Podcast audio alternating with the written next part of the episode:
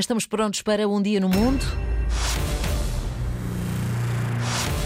A luta pela liberdade no Irão é uma prova de resistência, com avanços e recuos. Bom dia, Francisco Sena Santos. Viva, Mónica, bom dia. Agora não é apenas a polícia da moral ou dos costumes que o regime iraniano está por de volta ao controle da rua, há também câmaras, fotografias e vídeos com autenticidade fora de suspeita, estão a mostrar a abundância de câmaras estrategicamente instaladas na parede de edifícios na capital iraniana. Chegam de Teherão imagens de, por exemplo, uma esquina junto a uma sucessão de paragens de diferentes carreiras de autocarros, onde, no mesmo suporte, há três câmaras apontadas em diferentes direções para que a visão dos guardas do regime seja mais panorâmica, para que o seja mais amplo e para que não haja dúvidas, o regime teocrático assumiu, comunicou através do porta-voz da polícia de Teherão, a partir de hoje, a guarda, através de patrulhas motorizadas a pé e outras,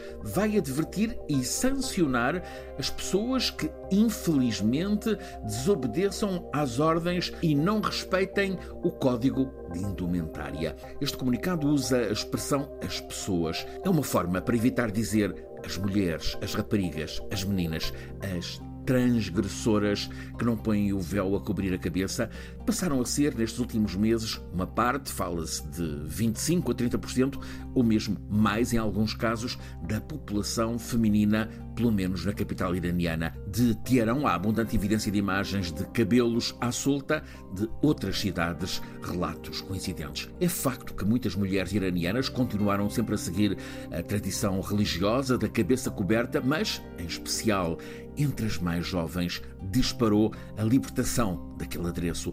Coincidiu com um tempo em que o regime dos ayatollahs retirou das ruas a polícia dos costumes. Foi uma consequência do amplo movimento popular de protesto que se seguiu à morte há 10 meses da jovem Masha Amini, dois dias depois de ter sido levada pela polícia, precisamente por, numa avenida de Teherão, não ter o véu devidamente colocado a cobrir todo o cabelo. O protesto, encabeçado por mulheres sem véu, prolongou-se intenso por quatro meses. A recusa da imposição do véu tornou-se um símbolo da luta geral pelas liberdades no fechado regime dos ayatollahs do Irão e a repressão por parte da teocracia fundamentalista teve fases brutais, houve condenações à morte, com enforcamentos na praça pública, confrontos em que morreram umas 500 pessoas, houve mais de 17 mil detenções. O regime, fundado há 44 anos pelo Ayatollah Khomeini, sentiu que perante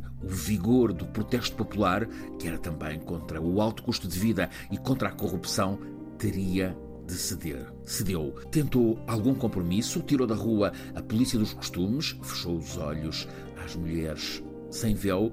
Assim conseguiu que, ao quinto mês, o protesto abrandasse e depois desmobilizasse mesmo.